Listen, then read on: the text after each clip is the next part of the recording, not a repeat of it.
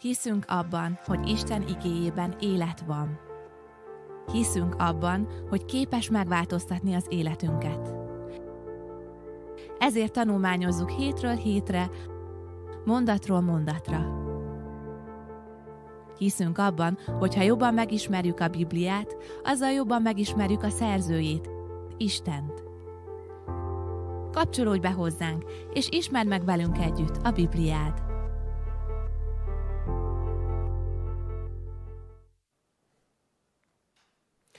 Nagyon nagy szeretettel köszöntelek. Uzonyi Barnabás vagyok, a PCL Baptista gyülekezetnek a lelkipásztora, és ez az Ismerd meg Bibliád sorozatunk. Örülök, hogy itt vagy velünk most online. Az a célunk ezzel a sorozattal, hogy a Biblia legelső könyvétől a legutolsó könyvéig a hétről hétre menjünk, és közösen tanulmányozzuk. Mi, mi még, amit talán érdemes tudni, hogy nem, nem versről versen, mondatról mondatra szeretnénk ilyenkor haladni, hanem az a célunk, hogy egy kicsit magasabbról, kicsit madártávlatból, kicsit nagyobb perspektívába nézzük ezeket a könyveket, hogy amikor legközelebb otthon előkerül és olvasod, akkor talán meglegyenek azok a háttérinformációk, azok a ismeretek, amik segítenek abban, hogy még jobban megértsd a Bibliát, még jobban megszeresd, és a Biblia megismerésén keresztül még jobban megismert az élő Istent, a szerzőjét. Szeretnék most imádkozni, mielőtt a mai könyvünkbe belekezdenénk. Istenem, hálát adunk neked a Bibliáért. Köszönjük azt, hogy a kezünkbe tarthatjuk. Nagyon hálás vagyok azért, hogy ez itt lehet ez a Biblia magyar nyelven. Olvashatom, köszönöm annak a sok-sok embernek a munkáját, akik az elmúlt években, évszázadokban nagyon sokat dolgoztak azon, hogy ez eljusson a kezünkbe, hogy a saját nyelvünkön olvashassuk a te beszédedet. És köszönöm, Atyám, hogy semmi nem akadályozza most azt, hogy ezt tegyük. Szeretnénk, Uram, így élni ezzel, szeretnénk jobban megismerni, a szívünkbe zárni, és ami még fontosabb, szeretnénk megélni és alkalmazni mindazt, amit a Te igédből meglátunk. Jézus nevében kértük ezt. Amen. Mai könyvünk János evangéliuma, és ezzel ma lezárjuk az evangéliumoknak a sorát, tehát Máté, Márk és Lukács evangéliuma már mögöttünk van, és most jön János, ami, amiről már mondtam egy hete, hogy ez, a, ez az evangélium, ha szabad ilyet mondani, úgy hiszem, hogy nem csak az én kedvencem, az egész Bibliából ez a könyv, a János evangéliuma, hanem nagyon sokaknak, hiszen annyira egyediképpen, annyira közelien tudja bemutatni Jézus, mint talán a többi egy kicsit más szempontból is más ö, célral teszi, de Jánosnak van egy nagy célja azzal, hogy ezt megtegye. Azt mondhatjuk, hogy jó eséllyel olyanoknak írt, akik már ismerték Jézus életének az eseményeit. Tudták azt, hogy hogy született, miken ment keresztül, nagyjából megvoltak az események, a keresztrefeszítés, feltámadás.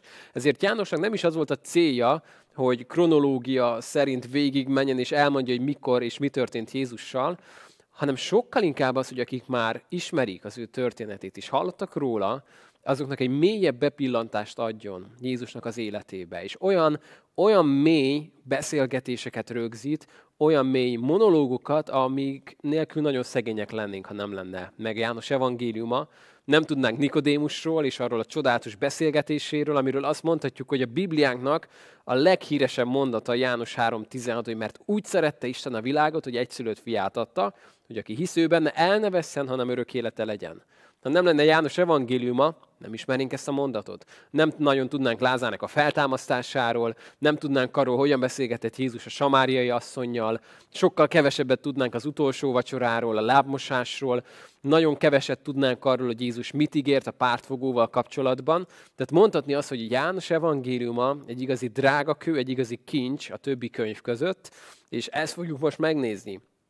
Pont ezért nagyon nehéz helyzetben vagyunk, mert annyi minden van benne, hogy a gyülekezetben is nagyon-nagyon hosszú időn keresztül tanulmányoztuk mondatról mondatra, amit most nem fogunk tenni, hanem szeretnénk egy kicsit, ahogy említettem a bevezetőbe, kicsit hátulról ránézni, hogy mi az, amiben ez egyedi. Hogyan olvassuk János evangéliumát, hogy a lehető legjobban értsük és legjobban ismerjük meg.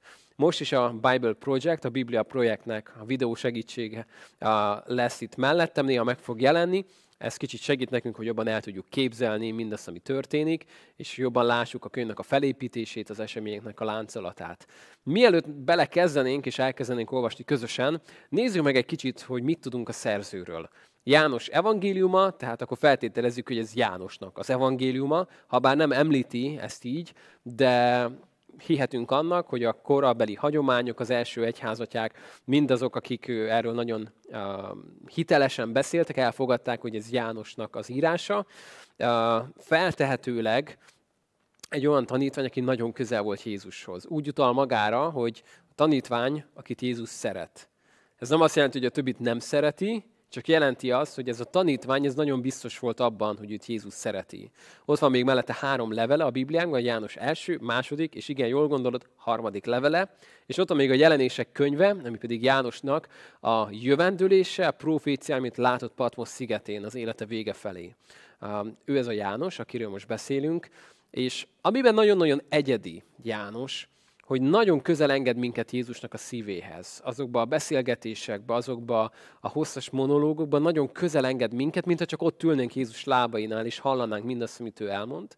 És a szemfüleseknek pedig nagyon-nagyon sok érdekes dolog van benne elrejtve. A hetes szám, az tudjuk jól a Bibliából, hogy ez nem egy akármilyen szám, hanem a teljességnek a szimbóluma, a jelképe.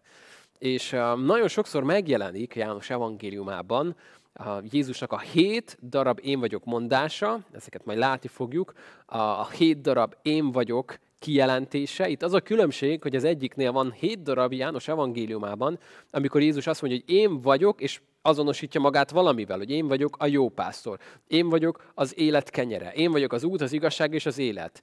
És ebből van hét darab a Bibliánkban, és van hét darab olyan én vagyok mondás, ami viszont nem folytatódik, hogy én vagyok valami, hanem ez az ego eimi kifejezés, ami nagyon-nagyon visszavezet minket arra kijelentésre, ahogyan az Isten bemutatkozott Mózesnek, hogy vagyok, aki vagyok. Na ebből is van hét darab, és ha ez nem lenne elég, hogy ha valaki nagyon szereti a számokat, akkor egészen mélyre ebben. Például a hatodik fejezetben hétszer beszél Jézus a mennyből leszálló kenyéről, hétszer a mennyei kenyéről, és 21-szer összességben a kenyéről, ami háromszor hét. Tehát, hogy a, itt nagyon el lehet veszni a számokban, de most nem is ezzel fogjuk tölteni az időnket. Csupán fejvom a figyelmet arra, hogy ezek itt nagyon gyönyörűen összeszerkesztett dolgok, és ott van a hét jel, amit Jézus tesz János evangéliumában, a hét nagy csoda, amit János bemutat. Tehát úgy tűnik, hogy ez nagyon aprólékosan egy mestermű, egy, egy olyan csodálatos zenedarab, ami mögött látjuk azt, hogy valaki olyan komponálta, aki, aki ennek a mestere volt, az élő Isten, aki adta a szavakat Jánosnak, hogy ezeket le tudja nekünk írni. Úgyhogy így fogunk most belenézni Jánosnak az evangéliumában, és uh, rögtön itt lesz már mellettünk a videó, ami egy kicsit segít nekünk, és ő is először is feldolgozza, hogy ki is ez a János, az a tanítvány, aki írta ezt, a, ezt az evangéliumot, és én addig János első fejezetéhez lapozok. Um, amit itt látunk igét kivetítve, az nagyon fontos, még mielőtt elkezdjük az első fejezetet, itt a, fe, a könyvnek a végéhez érdemes lapozni a 20. fejezethez, ugyanis sokat gondolkodhatnánk, hogy mi a célja az evangéliumnak, de sokkal jobb, amikor az, aki leírta, elmondja, hogy mi a célja. Tehát nem nekünk kell kitaláljuk, hogy mi volt a célja Jánosnak, mikor leírt ezt az evangéliumot. Azt olvassuk a János 20.31-ben, ezek pedig azért irattak meg, hogy higgyétek, hogy Jézus a Krisztus, az Isten fia, és ebben a hitben életetek legyen az ő nevében. Azt mondja János, ez a cél. Ezért írta le, ez mindennek a, a központja. Tehát úgy helyezte a történeteket, úgy rakta egymás után a fejezeteket, úgy válogattak ki, hogy mit akar leírni, és mit nem akar leírni, hogy van egy célja, hogy higgyétek, hogy Jézus Krisztus az Isten fia, és ebben a hitben életetek legyen az ő nevében. Ez mindennek a célja. Erről szól János evangéliuma, és egy csodálatos kezdés fogunk látni Jánosnak a, az első fejezetében, nem fogsz olvasni Jézusnak a születéséről, nem fogsz olvasni Máriáról, az angyalról, ezek nem szerepelnek benne, mert hogy említettük már, jó eséllyel olyanok olvasták először, akik ezeket már ismerték. Tudták, hogy ez hogyan és miként volt. Úgyhogy amit olvasni fogsz, az úgy szól, hogy kezdetben volt az ige. Ezzel fog indítani mindent, és most kicsit nézzük a könyvnek a felépítését. A kezdetben volt az ige, az nagyon-nagyon a közelít ahhoz, ahogyan az egész Bibliánk a Mózes első könyvénél kezdődik, hogy kezdetben teremtette Isten, Itt pedig úgy látjuk, hogy egy nagyon-nagyon hasonló felosztást látunk, hogy kezdetben volt az ige, és ez a szó, amit használ János, az nagyon tudatos választás volt, a logosz, ez egy ismerősen csengő szó most már a magyar fülnek is, a logosz, ami az ige, ami abban a korban, amikor ezt János leírta, ez nagyon sokat mondott ez a szó. A filozófiai irányzatokban az, hogy ez, ez nem csak egy szó, hanem ez, ez egy létező ige. Na, erről majd még egy kicsit beszélünk, de most csak egy pillanatra megnézzük a könyvnek a felépítését. Azt látjuk, hogy van egy, egy, egy úgynevezett bevezetésünk, egy kicsit ilyen kezdetben volt az ige, és akkor elmondja János, hogy ez hogyan is történt, és utána a következő rész, a másodiktól tizedik részig látni fogunk csodákat, jeleket. Nagyon-nagyon tudatosan csokorba szedve. Aztán látni fogunk majd utána, mondjuk azt, hogy a 11-től 12-esig a főszereplő az leginkább Lázár lesz, az ő feltámasztása.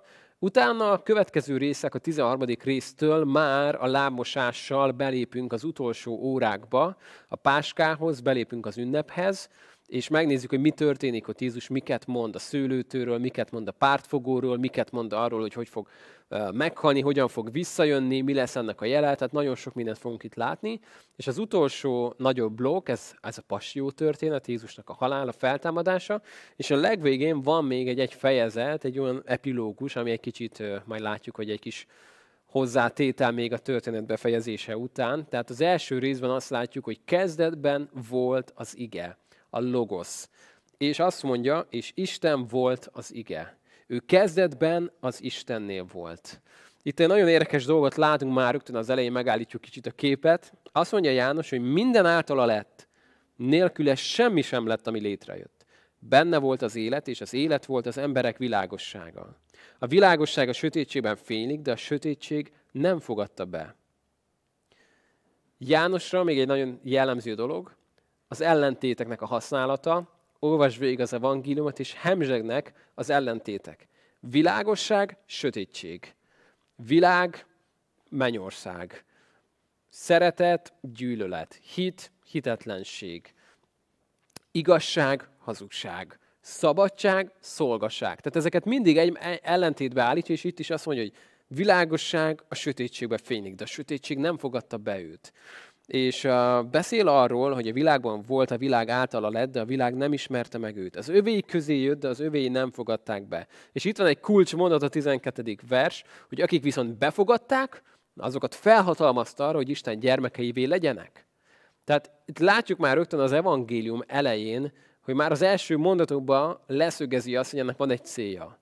Hogy hitre jussál, hogy örök életed legyen, hogy megismerd a világosságot, a sötétség helyett, hogy kigyere a fényre. Tehát ennek nem az a célja, hogy adjon egy tudósítás, mint egy dokumentumfilm Jézus életéről, hanem szeretne sokkal mélyebbre menni. Szeretné megmutatni az életet a halállal ellen, szeretné bemutatni a világosságot a sötétségben, és erről fog írni János, erről fog nekünk tudósítani. És uh, itt most megyünk egy kicsit tovább, nagyon-nagyon nehéz tovább menni, mert borzasztó könnyű lenne leragadni egyes mondatoknál, és erről beszélgetni egész este. De most ezt nem tehetjük meg, mert szeretnénk eljutni a 21. fejezetig, úgyhogy kicsit most fogunk ebbe haladni, és az első fejezet végén már azt látjuk, hogy sokan sokféleképpen beszélnek Jézusról. Itt megint megállunk egy kicsit, és látni fogod azt, ahogyan már mondanom se kell, de hét darab különböző címmel fogsz találkozni. Az Isten báránya, az Isten fia, az emberfia, rabbi, messiás, a názáreti Jézus, Izrael királya. Mondtam azt, hogy János mestere volt annak, ahogyan ezeket csokorba szedte, és látszik azt, hogy nagyon tudatosan van ez a könyv összetéve. Azt mondta egyszer valaki, hogy ha van egy ember, aki kételkedik a Bibliában, és be akarja bizonyítani, hogy ezt csak emberek írták, akkor nagyon nagy bajba lesz János evangéliumánál. Mert annyira konkrétan, annyira csodálatosan ír az Istennek a fiáról, hogy, hogy bele lehet próbálni, bele lehet kezdeni, hogy bebizonyítsuk, hogy ez nem az Istentől van, de beletörjük a bicska. Mert tökéletesen mutat be mindent, és annyira gyönyörűen, annyira összeszedetten, és annyira lényegre törően, hogy az én megtérésemben is nagyon nagy szerepe volt János evangéliumának.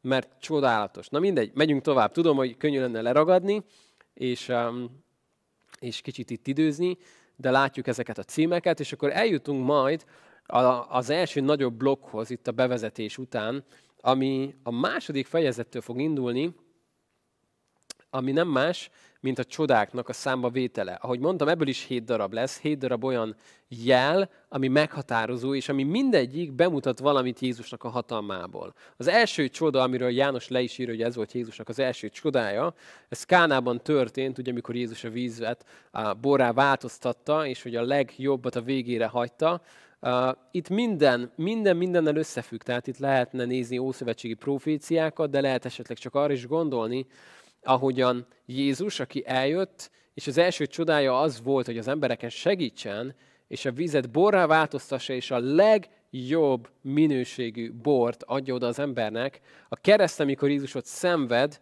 akkor egy olyan fajta ecet keveréket kapott, ami a legsilányabb minőségű alkoholos valami keveréknek felel meg. Tehát mi az, amit az Isten hozott és adott? A legjobbat tartogatta az embernek, és azt adta, mit adtunk mi neki, mindenből a legrosszabbat. És látjuk ezt az ellentétet. Go, uh, vetít ez minket oda is ki egy kicsit, hogy itt vagyunk a földi életben, és néha nehéz, az Istennek a követése, néha nehéz körülményekbe helyez minket, néha üldöztetéseket kell érte elszenvedjünk, de tudjuk azt jól, hogy az Isten nem csak Kánában csinálta ezt, hanem ez rá jellemző, hogy a legjobbat azt a végére tartogatja. Tehát nem itt a Földön lesz az igazságszolgáltatás uh, teljesen megvalósulva, nem itt a Földön fogjuk átélni azt, hogy minden kirakó helyére kerül, mert egy olyan bukott rendszerben élünk, egy bukott világban, ahol, ahol látjuk ennek a következményeit. De tudom azt, hogy van valami a végén, a mennyország, az örökké valóság, és az Isten a legjobbat a végére tartogatja. Tehát ez vigasztalhat téged akkor is, hogy most azt érzed, hogy körülötted minden rossz és minden körülmény a feje tetején áll, és, és minden az életedben szét van hullva. Tudhatod azt, hogy örökké valóságra lettél teremtve, és Isten a legjobbat a végére tartogatja. Na de megint nem fogunk leragadni, és, és menjünk tovább, mert nagyon-nagyon könnyű lenne mindegyik történetnél nagyon sokáig időzni. Második jel, vagy ez még nem is annyira jel, inkább csak egy egy nagy cselekedet, amit Jézus tett, amikor megtisztítja a templomot, és ez itt nagyon erősen le van írva. Ez csak egy érdekes dolog, hogyha nem látnánk, és nem olvasnánk János evangéliumát, akkor a Máté, Márk, Lukácsból nagyon nehezen tudnánk összetenni az ő szolgáltanak az idő sorrendjét. Az, ha csak azokat tudnánk olvasni, akkor azt is feltételezhetnénk, hogy Jézus szolgálta mindössze egy évig tartott, de János az, aki gyönyörűen kibontja, hogy Jézus az egyik ünnepre, a következő évben, a következő évben hogyan ment fel. Tehát innen tudjuk összerakni a kirakó darabkákat, hogy ez egy három évig tartó szolgálat volt, és látjuk az eseményeket, egyikből a másikat össze tudjuk tenni, és így ki lehet következtetni a részleteket is. Látjuk azt hogy Jézus megtisztítja a templomot, és ez nagyon fontos volt neki, hogy az a ház, az az imádságnak a háza legyen, az ne a biznisznek a háza legyen, az ne annak a helye legyen, hogy megtömjük a zsebünket, hanem az az imádságnak a háza legyen. És ez mai napig így gondolja az Isten, hogy megtalálható legyen, és ami nagyon fontos az új szövetségben, de erről is sokat beszéltünk már, hogy a templom az nem ez az épület, amiben mi most itt vagyunk, hanem a templom az új szövetségben, a Szentléleknek a templom az a te tested és nagyon közel jött az Isten hozzád, és ahogyan szerette volna Jézus, hogy tiszta legyen az a földi templom, úgy szeretné, hogy az életed tiszta legyen, és egy olyan hely, ahol Istennek az igazi imádása történhet. És megint megyünk tovább, és megint nem ragadunk le. A következőnél a harmadik fejezet, hát az az egyik legszebb fejezet az egész evangéliumból, amikor is azt látjuk, hogy van valaki, egy Nikodémus nevű vezető, úgymond magas rangú vallási vezető, mondjuk így legegyszerűbben, aki egy éjszaka felkeresi Jézust. Mondhatnánk, hogy kicsit elmarasztalólag is szólhatunk róla, mert éjszaka keresi fel Jézus titokban, hogy ne derüljön ki, de mégis jót is mondhatunk róla, mert felkereste Jézus, még ha éjszaka is, de elment, hogy találkozom vele. És fantasztikus ez a harmadik fejezet, a szíve az, az egész evangéliumnak, ahogyan Nikodémus nyilván nagyon sokat gondolkodott azon, hogy hogyan fogja indítani a beszélgetést. Ha olyan volt, mint én, és valakivel először találkozik, akkor, akkor biztos gondolkodott, mikor odafele sétált, hogy mit mondjak, hogyan fogalmazzak, hogy ne legyen sértő, hogy ne is legyen túl nyálas, hogyan kell fogalmazni, hogy jól, jól indítsam a beszélgetést Jézussal, és Nikodémus úgy döntött, hogy úgy kezdi, hogy jó mester, mind tudjuk, hogy az Istentől jöttél tanítól, mert senki sem képes megtenni azokat a jeleket, amiket te teszel, ha csak nincs vele az Isten. Egész jó kezdés, egy szép felütés Nikodémustól, és Jézus ránéz, és azt mondja, hogy Nikodémus, újonnan kell születned. Tehát itt látjuk azt, hogy Jézus Nem mondanám azt, hogy nem volt tisztában az etikettel, hogy most egy pár percig csak csacsogni kellene Nikodémussal, inkább azt mondom, hogy sokkal fontosabb volt az, amit a szívébe látott. És nem pazarolta a szavakat arra, hanem egyből a lényegre tért. Nikodémus, újonnan kell születned. Újonnan kell születned. És felnyitja Nikodémus szemét, akinek Izrael tanítójának kéne már lennie, hogy mi az, hogy újjászületés. Hogy hogyan volt a rész kígyó a pusztában felemelve, hogy aki ránéz, annak élete legyen. És itt hangzik el az a híres mondat, hogy mert úgy szerett Isten a világot, hogy az ő egyszülött fiát adta, hogy aki hisző benne, az el ne vesszen, hanem örök élete legyen. És folytatódik a 17 mikor azt mondja Jézus, hogy az Isten nem azért küldte a fiút a világba, hogy elítélje a világot, hanem hogy üdvözítse, megmentse a világot a fiú által. Csodálatos ez a harmadik fejezet, nagyon hiányozna, hogy nem lenne benne a Bibliánkban. És nagyon sokat tudunk még itt arról, ahogy a Jézus elmondta az embereknek a megtérésnek az üzenetét, az újjászületésnek az üzenetét. Nagyon belelátunk abba, hogy nem minden farizeus, nem minden írástudó volt kőkemény szívű, és nem volt mindenki ellene Jézusnak, hanem itt van valaki, aki, aki elmegy Jézushoz, hogy megértse jobban, hogy mi ez az egész. És nem nagyon tudunk sokat utána Nikodémusról, egy keveset igen, de úgy tűnik, hogy Jézus megérintette őt, és valami változás volt a szívében. Na de menjünk tovább, mert nagyon könnyű lenne itt a harmadik fejezetnél is megállni, és nagyon-nagyon sokat itt időzni. Itt közben lapozunk itt is. A negyedik fejezet az megint egy, egy vízválasztó. A samáriai nővel való találkozása Jézusnak, ami nekünk annyira nem lehet furcsa, mert, mert olvasom a címet, Jézus beszélgetése a samáriai asszonynal, egy akkori, ebben a korban élő zsidó férfinak ez a cím, ez kiütötte a biztosítékot. Jézus beszélgetése a samáriai asszonynal. Két dolgon biztos kiakadt, az egyik az, hogy samáriai, a másik az, hogy asszony. Tehát, hogy minek beszélget Jézus egy asszonynal? És minek Mégis minek beszélget Samáriaival? Minek ment ő be Samáriába? Hát az minden valamire való zsidó egy óriási nagy kitérő, tehát, hogy kikerülje Samáriát. Mert hogy az, azokkal most nem vagyunk jóba. Utáljuk őket, ők is utálnak minket, mindenki utál mindenkit, senki se szeret senkit, nem megyünk Samáriába. A zsidókban volt egy elég erős lenézés is a közös múltnak a, a konfliktusai miatt, és az, hogy Jézus bemegy Samáriába, már ehhez kiütötte a biztosítékot, mikor jönnek vissza a tanítványok, akkor pedig az, hogy itt van ez a nő, és Jézus beszélget vele, ez nagyon-nagyon furcsa lehetett nekik. Tehát ez, ez, ez nem is tudnánk ma erre igazi jó példát hozni, ami ennyire kultúridegen lenne, hogy, hogy, hogy ezzel beszélget ez az ember, hát ez hogy lehetséges? Tehát ilyen nem illik csinálni.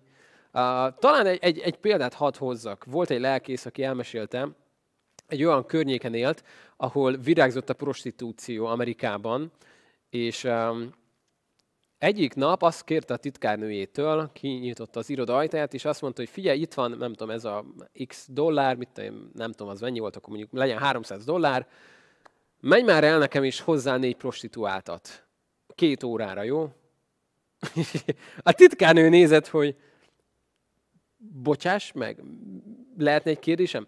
Micsoda? Mit csináljak? És annyi mondott a lelkész, hogy ne kérdez semmit. Itt van a pénz, ez most az árfolyam, két órára hozzá nekem négy prostituáltat. És a titkárnő az még mindig gondolkodott azon, hogy ez most egy teszt, hogyha én kimegyek ezen az ajtón, akkor engem kirúgnak, mert nyilván ilyet nem csinálunk. De, de úgy tűnik, hogy komolyan gondolja a lelkész. Most tényleg én fogok neki prostikat idehozni, és, és én leszek az, aki két órán ott fogok kint ülni, és hallom, hogy a lelkészünk négy prostituáltal van együtt? Hát ilyet. És akkor végül rászánta magát, hogy mi, ő csak parancsot teljesít, úgyhogy elment. Azt se tudta, hol kell keresni prostituáltakat, nyilván nem volt nagy gyakorlata benne, de aztán előbb-utóbb rátalált, hogy merre lehet, és akkor keresett négy prostituáltat, kifizette őket, bevitte őket a gyüli udvarra, kb. ilyen lepedőkkel próbált őket letakarni, hogy nehogy valaki kívülről lássa, hogy ő most ezeket be fogja hozni a lelkész irodájába. Bevitte az irodába, és fogta a fejét, hogy mi fog itt történni. És uh, ami történt ezután, ez egy nagyon érdekes dolog volt. Azt mondta a lelkész ennek a négy hölgynek, akik nem nagyon tudták, hogy mire számítsanak, azt hitték, hogy az történik, mint minden másik nap. És a lelkész azt mondta nekik, hogy kérlek, ügyetek le itt a, a kanapéra. Két órára most az enyémek vagytok. Van két órám.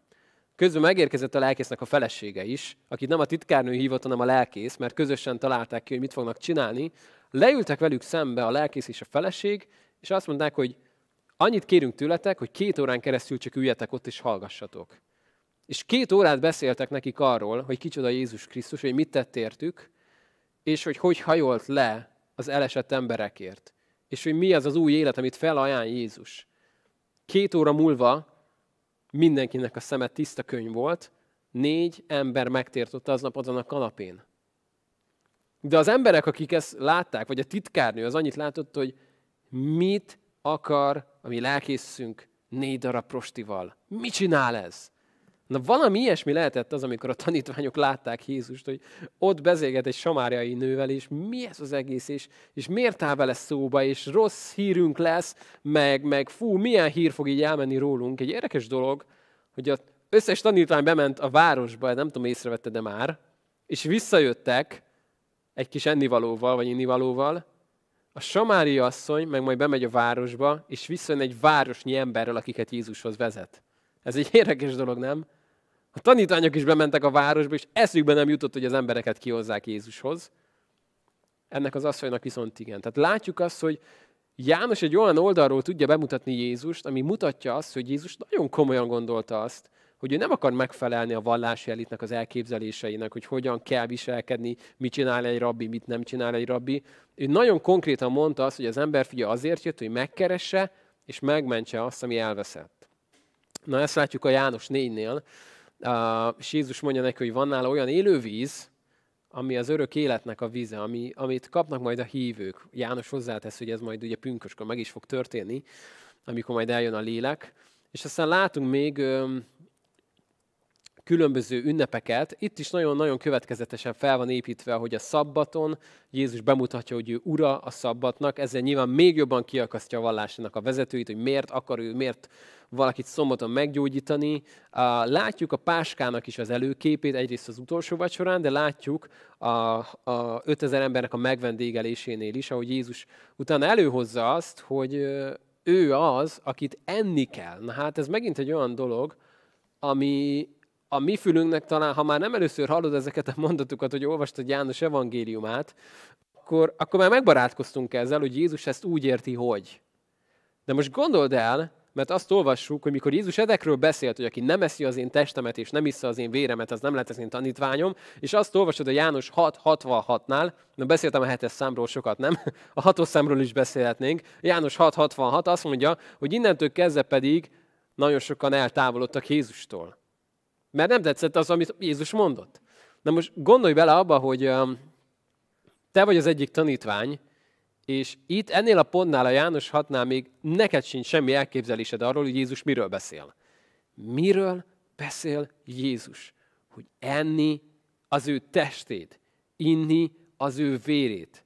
Elképzelem azt, hogy este a tanítványok azt nézték, hogy Jézus már alszik, alszik. Srácok, ti ezt hogy értitek? Mire gondol? Mert engem mindenki kérdezget, hogy ezt hogy kell érteni, és azt mondom, hogy majd, majd elmondom. De gőzöm sincs, hogy mire gondol Jézus, és mi ez az egész. Ugye, ugye nem úgy érti, ahogy ezt érteni lehet. Tehát nem valami nagyon furcsa kannibalizmus felé fog elmenni ez az egész irányzat. Tehát mire, mire gondol Jézus, hogy enni a testét, inni az ő vérét? Biztos vagyok abban, hogy a tanítványok az utolsó vacsorán egy kicsit fellélegeztek, mikor megértették, mikor Jézus azt mondta, megtörte a kenyeret, és azt mondta, hogy ez az én testem, amely ti éretetek megtöretik. És ez a bor, ez jelképezi az én véremet, amely ti értetek kifolyatik. Tehát nagyon-nagyon nehéz pillanatok voltak ezek a tanítványoknak is, Jézus követőjének is, és sokan megbotránkoztak benne, hogy kemény beszéd, de hogyan lehetne ezt hallani, meg hallgatni, hát miről beszél ez a Jézus? És ez csak azért hat hozzam egy megint egy zárójeles dolgot, hogy Jézusnak a tanításai um, megosztják az embereket. Két dolgot tudsz vele csinálni. Tudod teljesen a szívedbe zárni, és elhinni, és megélni, vagy tudod teljesen elutasítani. Ez a kettő, ez fel van ajánlva. A kettő között nincsen választásod. Tehát az, ami ma nagyon divatos lenne, hogy Jézus egy nagyon kedves, erkölcsös, tanító, filozófus, aki, hát nem gondoljuk, hogy ő amúgy, amúgy a csodákat úgy annyira megtette, meg feltámadt volna, de a tanításai azok fantasztikusak, hogy bocsáss meg a másiknak, meg tartsd oda az arcodat, meg, meg szeresd az ellenségedet. Fantasztikus! Én nagyon szeretem Jézus tanításait, csak a többit azt te se gondolod komolyan, hogy most járt a vízen, meg, meg átment a falon, meg legyőzte a halált, meg majd egy lovon visszajön, azért azt te se gondolod komolyan, de az, amit Jézus mondott, azok fantasztikusan szépek. Tehát ilyen verzió nincs a kettő között középen. Mert Jézus nem csak azt mondta, hogy szeresd a másikat, hanem olyanokat is mondott, hogy én vagyok az egyetlen út az élő Istenhez. Csak rajtam keresztül lehet menni az atyához. Meg azt mondta, hogy ha nem eszed a testemet, és nem iszod a véremet, akkor semmi közöm hozzád nem lesz a tanítványom. Tehát, hogyha ez nem igaz, amit Jézus tanított, és ilyeneket mond, akkor ő nem egy erkölcsi tanító, vagy vezető, vagy valami nagy morális ö, guru, hanem egy bolond, aki ilyeneket mond. Tehát ő van egy verziód, hogy eldöntheted, hogy ez egy sületlenség, és ebből semmi nem igaz, vagy eldöntheted az, hogy ő az, akinek mondja magát az élő Istennek a fia. Mert azt mondja János, hogy neki az a célja, hogy lássátok azt, hogy Jézus az Isten fia, és a hitben életetek legyen az ő nevében. Tehát látjuk azt, hogy Jézus tanítását János kibontja, hogy ebben voltak nagyon-nagyon nehéz pillanatok és nagyon-nagyon nehéz mondatok, de megint megyünk tovább, és még borzasztó nehéz. Kicsit most már be kell gyorsítsunk, mert még csak a hatodik fejezetnél járunk. Um, az ünnepek után, tehát volt a szabbat, volt a, a páska, és uh, itt láthatjuk akár a... Bocsánat, csak én is itt visszaveszem a fonalat. Láthatjuk a többinek is a, az előképét, ahogyan akár a templom szentelésnek a, a példája van Jézusnál. Itt egy kicsit mégis csak meg kell álljunk, hogy egy kicsit jobban tudjuk érteni, mi ez az egész. A, templom szentelésről nem nagyon ír a Biblia Hanukáról, mert az abban az időszakban történt, amiről a Biblia nem tudósít az, az új szövetség előtt és az új szövetség utáni időszakról. Tehát a templomot meggyalázták, és, és teljesen úgymond szentségtelenítették olyan, olyan disznó, meg olyan áldozatokkal, amik egy zsidó ember számára teljesen a totális megbotránkoztatást okozták. És aztán jött a makabeus felkelés, és akkor volt egy ilyen nagy megtisztítása a templomnak, és ezután történt az, hogy nyolc napon keresztül egy ünnepet hirdettek, amit évről évre azóta ugye meg kellett tartani, hogy minden egyes nap ugye meggyújtottak egy ilyen kis lámpatartót mécsest a menórából, így lett ugye ez a nyolcágú lámpatartó, és ezt csak azért mondom, hogy amikor Jézus ezeket az ünnepeket átélte Jeruzsálemben, akkor már kicsit máshogy hangoznak azok a mondatok, amikor Jézus kiáll, és azt mondja például, hogy én vagyok a világ világossága. Aki engem követ, az nem jár sötétségben. Amikor minden arról szól, hogy gyújtogatod például a lámpádat, és valaki azt mondja, hogy én vagyok a világosság. Nem az a menóra lesz a világosság, nem az a lámpa lesz a világosság. Én vagyok az igazi világosság. Tehát látni azt, hogy Jézus nem, nem idegenként beszélt ezekről, hanem amikor ő valamit mondott, akkor az ott ütött. Tehát annak ott akkor ereje volt. És uh, minden, minden utalása, minden, amit mondott, uh, az kapcsolódott ahhoz, amit az emberek éppen látnak. Kapcsolódott ahhoz, amiben éppen benne voltak. De megint menjünk akkor egy kicsit tovább, és itt látni azt, hogy Jézusnak itt a tanítása, itt már kezdi a tizedik résznél még jobban kibontani, és a 11-12-es rész az a, Lázának a feltámasztásával kapcsolatos események. Itt már látjuk azt, hogy úgy az az előzmény a történetnek, hogy a tanítványok félnek elmenni Jézussal Lázárhoz, mert attól rettennek, hogy Jézust elfogják és megölik, mert ekkora ellenállás volt már. Tehát a János 8-nál egy nagyon-nagyon kemény pillanatot látunk abból, mikor Jézus a farizósokkal beszélget, és nem nagyon kertelt. Tehát amikor azt mondja a szemükben nézve, hogy a ti atyátok az ördög, aki a hazugság atya, és nem állhat meg benne az igazság, és ti is azok vagytok, és teljesen ki vannak borulva ezen, hogy micsoda, hát azért ez, ez nem egy, nem egy, hogy is mondjam, ilyen mondok is valamit, de kedvesen, hogy meg ne sértsen. Nem, tehát Jézus nagyon keményen mondta. Tehát néha Jézus annyira keményen beszélt, hogy lehet, hogy ha ott lettünk volna, és hallanánk ezeket a beszédeit, meg, megakadnánk egy kicsit, hogy ó, ó, ó, hol van ez a kedves nyájas Jézus a gyerekekkel az ölében, tehát Jézus nagyon keményen tudott beszélni, amikor arra volt szükség, és elmondta, hogy a ti atyátok az ördög. Azért ez egy erős kezdés. De azt is elmondta, a János 8-ban azoknak a zsidóknak, akik már hittek benne, hogyha megismeritek az igazságot, akkor szabadokká lesztek. És akit a fiú megszabadít, az valósággal szabaddá lesz. És akkor erre mondták azok, akik hallgatták, hogy mi atyánktól, Ábrahámtól származunk, soha nem voltunk rabszolgái senkinek, és Jézus mondja, hogy nem, nem, nem, nagyon el vagytok tévedve. Nem Ábrámat ti atyátok, hanem az ördög. Na most nem fogom ezt a nyolcas fejezetet végig mondani, inkább csak megmutatni azt, hogy ekkor már nagyon-nagyon erős volt az ellenállás Jézussal kapcsolatban, és ezért érthető volt a tanítványoknak a félelme, hogy bármelyik pillanatban, ha a rossz helyre mennek, akkor Jézus megölhetik, és itt a 11-12-es fejezetben látjuk azt a történetet, amikor Jézust hívják Lázárhoz, hogy jöjjön és gyógyítsa meg. Fél óra alatt körülbelül ott lett volna, megkapta a hírt, hogy Lázár beteg. Jézus várt és várt és várt, és nem ment. Elmegy majd akkor, mikor már Lázár halott, méghozzá már régóta halott. És Márta és Máriának a kérdése teljesen érthető, Jézus, ha itt lettél volna, megmenthetted volna, meggyógyíthattad volna a testvérünket.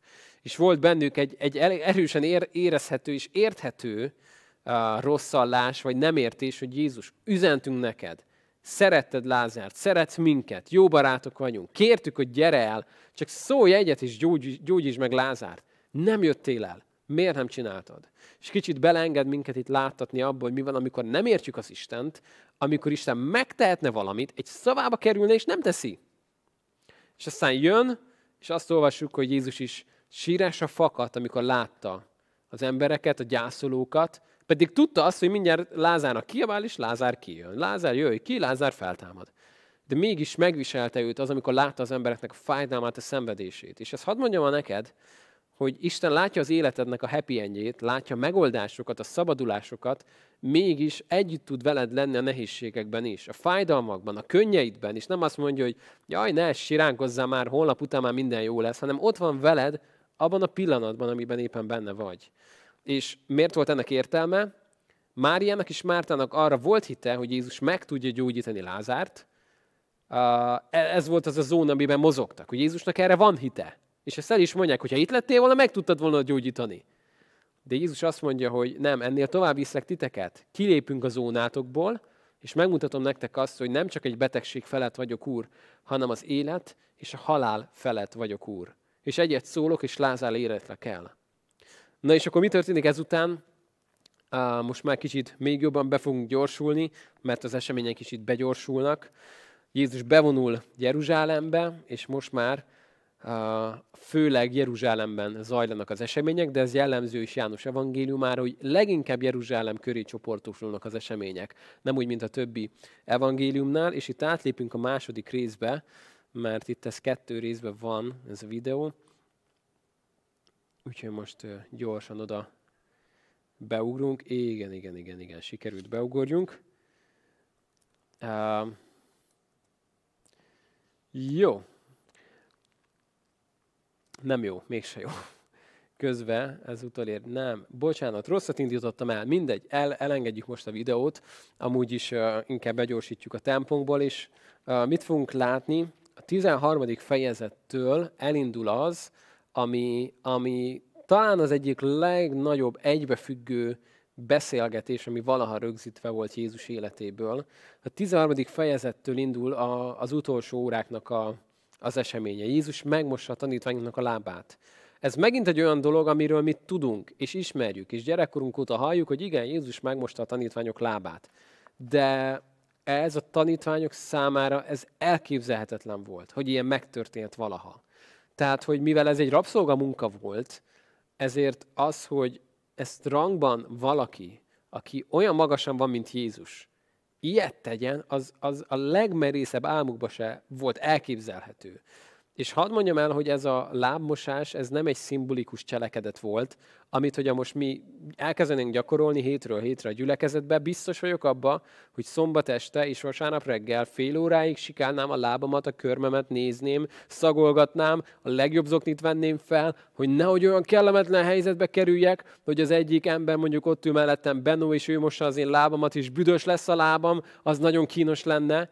Tehát mindenki nagyon kínosan figyelne erre. Na, Jézus idejében ez nem egy szimbólum volt, ez egy gyakorlati cselekedet volt, mivel az emberek saruban jártak, és mivel nem volt szennyvízhálózat, ezért nagyon sokszor a, a házakból mindent kivezettek a közösségi járdáról, az emberek gyalogoltak, azokba te beleléptél elég sokat, és amikor elmentél vacsorázni, nem egy asztalt ültünk körül, hanem a földön az emberek ugye így könyökölve feküdtek, tehát az én fejem, és ahol éppen enni fogom a vacsorát, az a másik lába mellett van. Úgyhogy az mindenkinek érdeke, hogy ne legyen elképesztően büdös a másik embernek a lába, és maradjon meg az étvágyad, amikor elkezdesz enni. Tehát ez nem egy egyszerű dolog volt, ez egy borzasztó guztustalan dolog volt, azért bízták a rabszolgákra. És az, hogy ezt Jézus elkezdte csinálni, az teljesen kiverte a biztosítékot, és innentől kezdve kezdi el Jézus kibontani nekik, hogy az én királyságom az egy feje állított királyság. Itt nem az lesz nagy, akinek sokan szolgálnak, hanem aki sokakat szolgál. És aztán megkérdezi tőlük, hogy értitek, amit tettem veletek? Azt akarom, hogy ti is ezt, ezt tegyétek egymással. És akkor itt nézzük a János 13 után, a 14. fejezettől kezdve elkezd Jézus beszélni a Szentléleknek a, az ígéretéről, a pártfogóról, és talán sehol máshol a Bibliánkban ennyire gyönyörűen kibontva, egymás után uh, csokorba szedve, nem is olvasunk arról, hogy ahogy elmondja, hogy én most el fogok menni, de eljön majd a pártfogó. És itt a 14-től 15, 16, 17-ig látni fogjuk azt, ahogyan beszél a 15-ben a, a szőlőtőről, és elmondja, hogy nélkülem semmit nem tudtok cselekedni. Azért fantasztikus, hogy ezt János leírja, mert ezek az utolsó pillanatok, amit Jézus még együtt töltett a tanítványokkal, azelőtt, hogy jönnek a katonák, és oda minden. És Jézus viszik a keresztre, és a tanítványok elfutnak. Tehát tudta Jézus, hogy ezek azok a pillanatok, amikben még ha valami nagyon fontosat el kell mondjak nekik, most tudom elmondani. És azt mondja nekik, hogy nélkülem semmit nem tudtok tenni. Maradjatok én bennem, az én beszédeim maradjatok ti bennetek. És aztán beszél arról is, hogyha kértek valamit az én nevemben, ezt az atya meg fogja nektek adni. És, és elmegyek, igen, de nem hagylak titeket árván. Mert jobb nektek, ha én most elmegyek. Mert ha nem mennék el, akkor nem jönne el a pártfogó. És aztán beszél arról, hogy ki ez a pártfogó. Az igazságnak a lelke, aki közöttetek lesz, sőt bennetek vesz lakozást, akit a világ nem ismerhet meg, de ti ismerni fogjátok. És ő majd elvezet titeket minden igazságra. Ő lesz az, aki majd eszetekbe juttat mindent. Ő lesz a vigasztaló, és annyi mindent elmond ezekben az utolsó percekben. Látva Jézust, ahogy ezeket mondja, nagyon-nagyon közel érezhetjük magunkat ott, az utolsó vacsorának az eseményeihez. A 17. fejezet pedig Jézusnak a főpapi imádsága, ami mese szép. Ahol azt látod, hogy Jézus néhány percre van attól, hogy elinduljon az, amit úgy hívunk, hogy passió, elinduljon az ő kínzás, a szenvedése, és mit csinál? Imádkozik értünk. Imádkozik a tanítványokért, és imádkozik azokért, akik majd később hívők lesznek. Imádkozik az egységükért, imádkozik azért, hogy egyek legyenek, hogy szeretetben legyenek. Ezt teszi Jézus. És ezt teszi ma is. Azt olvassuk a Bibliából, hogy közben jár értünk. Azt mondta egyszer valaki, hogyha úgy kelnék fel, hogy hallanám, hogy a mellettem levő szobában Jézus imádkozik, és átszűrődik a hang, és hallanám, hogy értem imádkozik, akkor semmi nem állíthatna meg. Úgy mennék minden nap, mint egy bulldozer, mert tudom azt, hogy Jézus érdem imádkozik. És aztán azt mondta ez a valaki, hogy aztán végig gondoltam, hogy amúgy Jézus imádkozik, értem, csak nem a mellettem levő szobában, ahol egy vékony gipszkarton választ el, és ezért nem hallom a hangját, hanem fent a mennyben közben jár értem. Szóval akkor egy buldózer se állíthasson meg, mert Jézus tényleg imádkozik értem. És a 18. fejezet után pedig látjuk azt, hogy Jézus elfogatása, Jézus Pilátus előtt, Jézus keresztre feszítése, Jézus halála. Itt talán most nem nagyon emelnénk ki túl sok mindent. Eljutunk a temetéséhez, ahol megjelenik majd egy Nikodémus nevű ember, aki már ismerős a harmadik fejezetből, úgy jött, úgy, úgy néz ki tehát, hogy valami, valami elindult benne.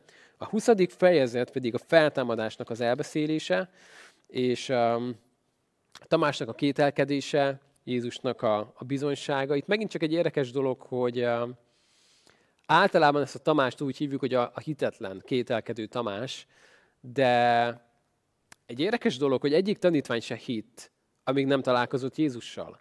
Tamás lekéste ezt a találkozást, valamiért nem volt ott, és azt mondta a többieknek, hogy én, majd ha látom, akkor fogom hinni. Tehát nem volt rosszabb, mint a többi tanítvány, mert Péterék is igazából akkor hittek, amikor találkoztak Jézussal. Tehát ebbe nem kell, hogy elmarasztaljuk. inkább azt mondhatjuk, hogy egy olyan ember volt, aki azt mondta, hogy, hogy én magam akarom ezt megtapasztalni, látni, megtapintani, hogy ez tényleg így van-e. És legközelebb már ott volt a tanítványokkal, tehát nem dúzzogva elment, hogy majd Isten bemutatkozik, ha akar. Már egyszer kinyitottam a Bibliát, és nem történt semmi, hanem hogy tényleg ott volt, ahol történnek a dolgok, kereste Istent, és Jézus megjelent, és Tamás hitt. Úgyhogy ha benned is most kétségek vannak, kételyek vannak, akkor ez nem feltétlenül baj. Keresd ezekre a választ, de legyél nyitott arra, hogy találkozz az Istennel. Keresd őt! Mert úgy látszik, hogy bemutatkozott Tamásnak. Már nem volt arra szükség, hogy Tamás megérintse, hanem ránézett, és azt mondta, én Uram és én Istenem. De Jézus meglátogatta őt is. Úgyhogy, ha így vagy most, akkor, akkor ne zárkúzz el az Istentől, hanem engedd azt, hogy ő közel jöjjön hozzád.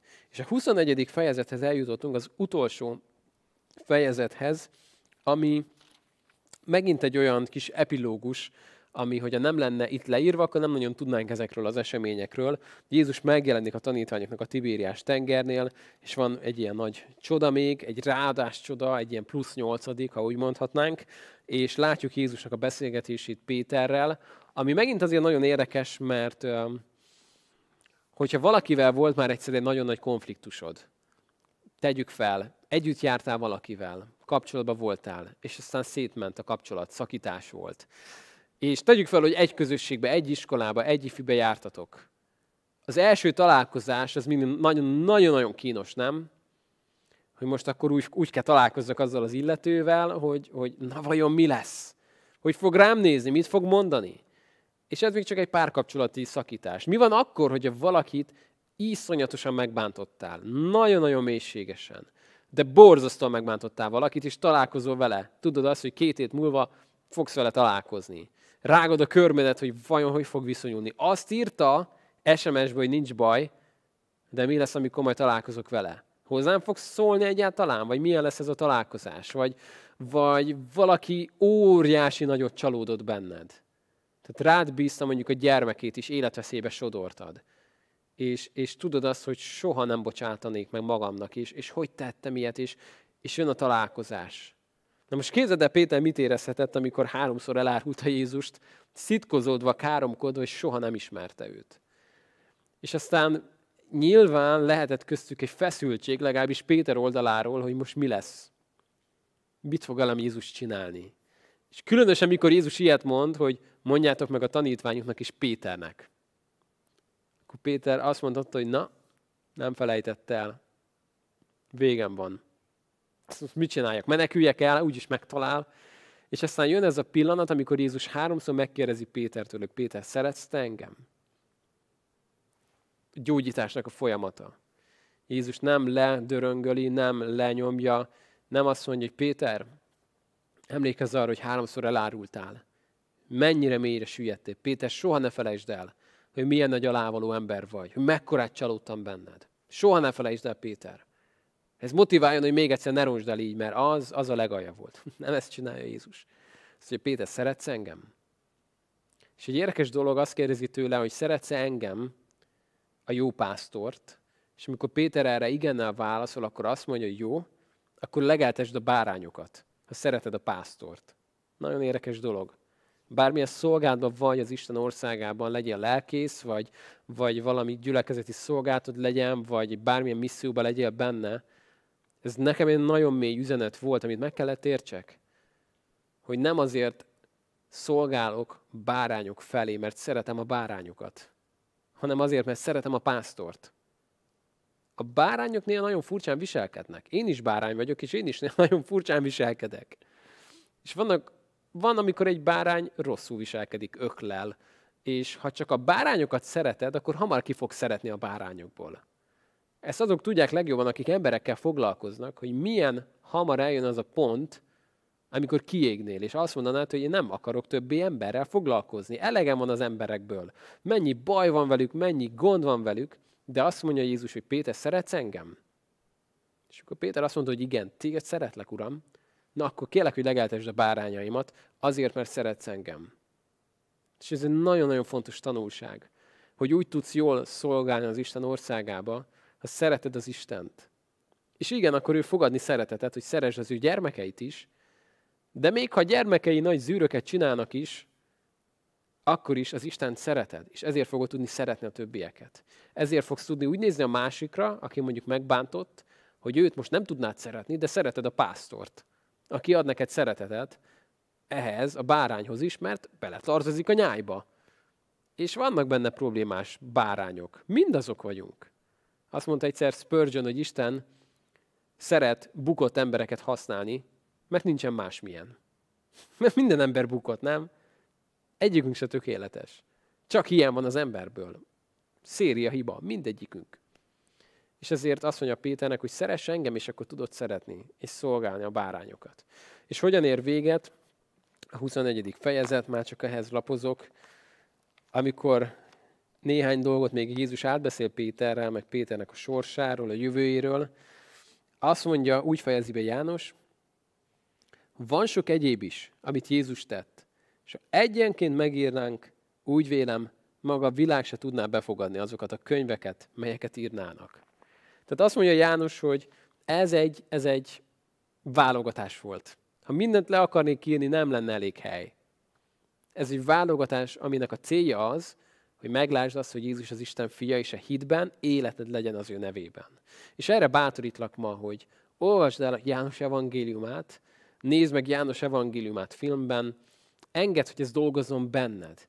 És ne csak megérteni akart, hanem engedd, hogy életed legyen ebben a hitben. Aki a fiú, azért minden. És erről szól ez az evangélium a fiúról. És arról szól, azért válogatott ki János hét csodát, azért válogatott ki hét én vagyok mondás. Ezeket mind azért rakta egybe, hogy lásd a végére azt, hogy kicsoda Jézus. Hogy ő az Istennek a szentje, ő az Isten báránya, ő az, aki hordozza a világ bűnét.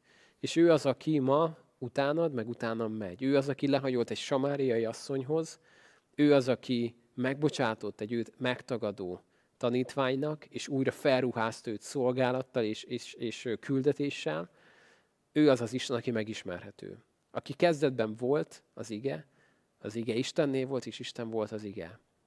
Úgyhogy erre hívlak ma. Azt mondja János a legelején, ezzel indítottunk, hogy a világba jött az övéi közé, de azok nem fogadták be őt. És azt mondja a 12-es versben, ha még emlékszünk rá, hogy akik viszont befogadták, na azokat felhatalmazta arra, hogy Isten gyermekeivé legyenek. Mindazokat, akik nem testből, vérből, férfi akaratából születtek, hanem az Istentől születtek. Erre hívlak ma. Lehet elutasítani, ahogy tette a világ, mikor Jézus eljött, de azt mondja, hogy lehet befogadni. Na és aki befogadja, az felhatalmazza arra, hogy Isten gyermekévé legyen. Ez a legnagyobb státusz, ez a legnagyobb titulus, amit életemben megkaphattam, hogy az Isten gyermeke vagyok.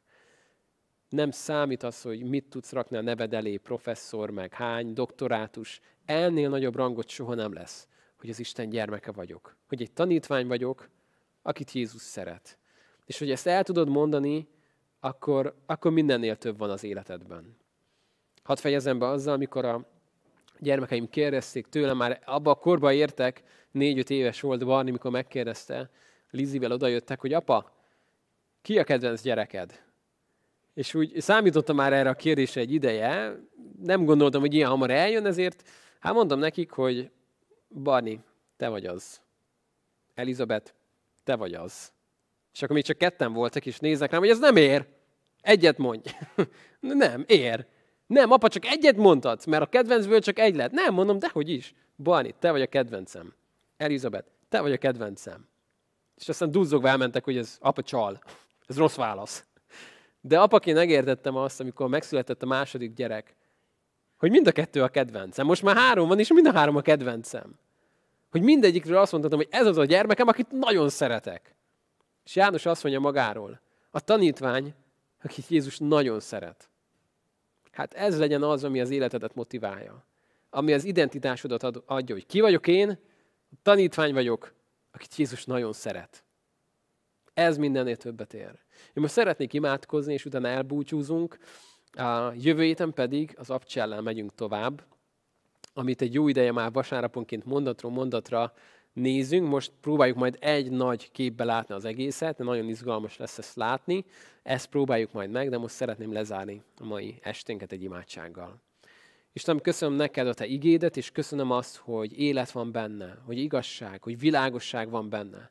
Köszönjük ezt neked is.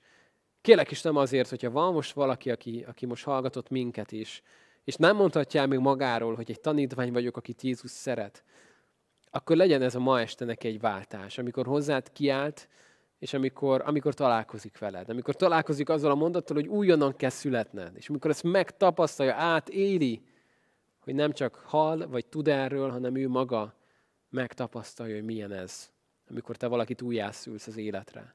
Köszönöm is, hogy ezt megtetted, nagyon sok emberrel megtetted velem is, köszönöm a te kegyelmedet ebben, és köszönöm, hogy még nagyon sok emberrel akarod ezt megtenni. Áldunk téged ezért, és legyen a te áldásod a mi életünkön. Amen. Így búcsúzunk most, egy nagyon áldott és egy egészséges éjszakát kívánunk neked. Kívánom, hogy akár most kezd el a János evangéliumot olvasni, és egy hét múlva, hogy Isten éltet minket, akkor az apostolok cselekedeteit fogjuk így csütörtök este fél hétkor közösen elkezdeni. Isten áldjon!